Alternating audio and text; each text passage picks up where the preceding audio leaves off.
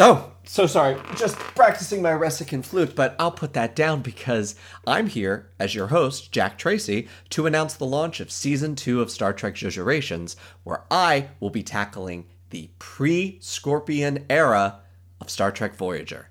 Yes, going back in time for the launch of the Intrepid class USS Voyager, all of the episodes where Kes was a main character, and importantly, before Seven of Nine ever appeared.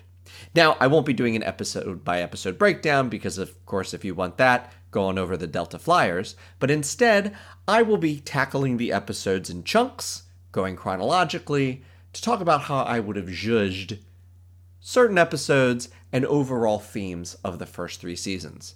I'll also give you a few special episodes on the two parters Justice for Basics, that's a great fucking episode. And I'm going to give you certain episodes focused on specific characters that I think were either important or underused. Seska, Seska, Seska. So join me every week for season two of Star Trek Jujurations. And if you want bonus content, like videos of me complaining about this show and compliment, you know what? I have found some love for the show. Rewatching it, Voyager was always like a enterprise level rating from me. And I have to say, I've kind of fallen in love with the Voyager story and more of the characters than I did originally. I'm a Harry Kinsdan. Kin, Kim. Oh boy.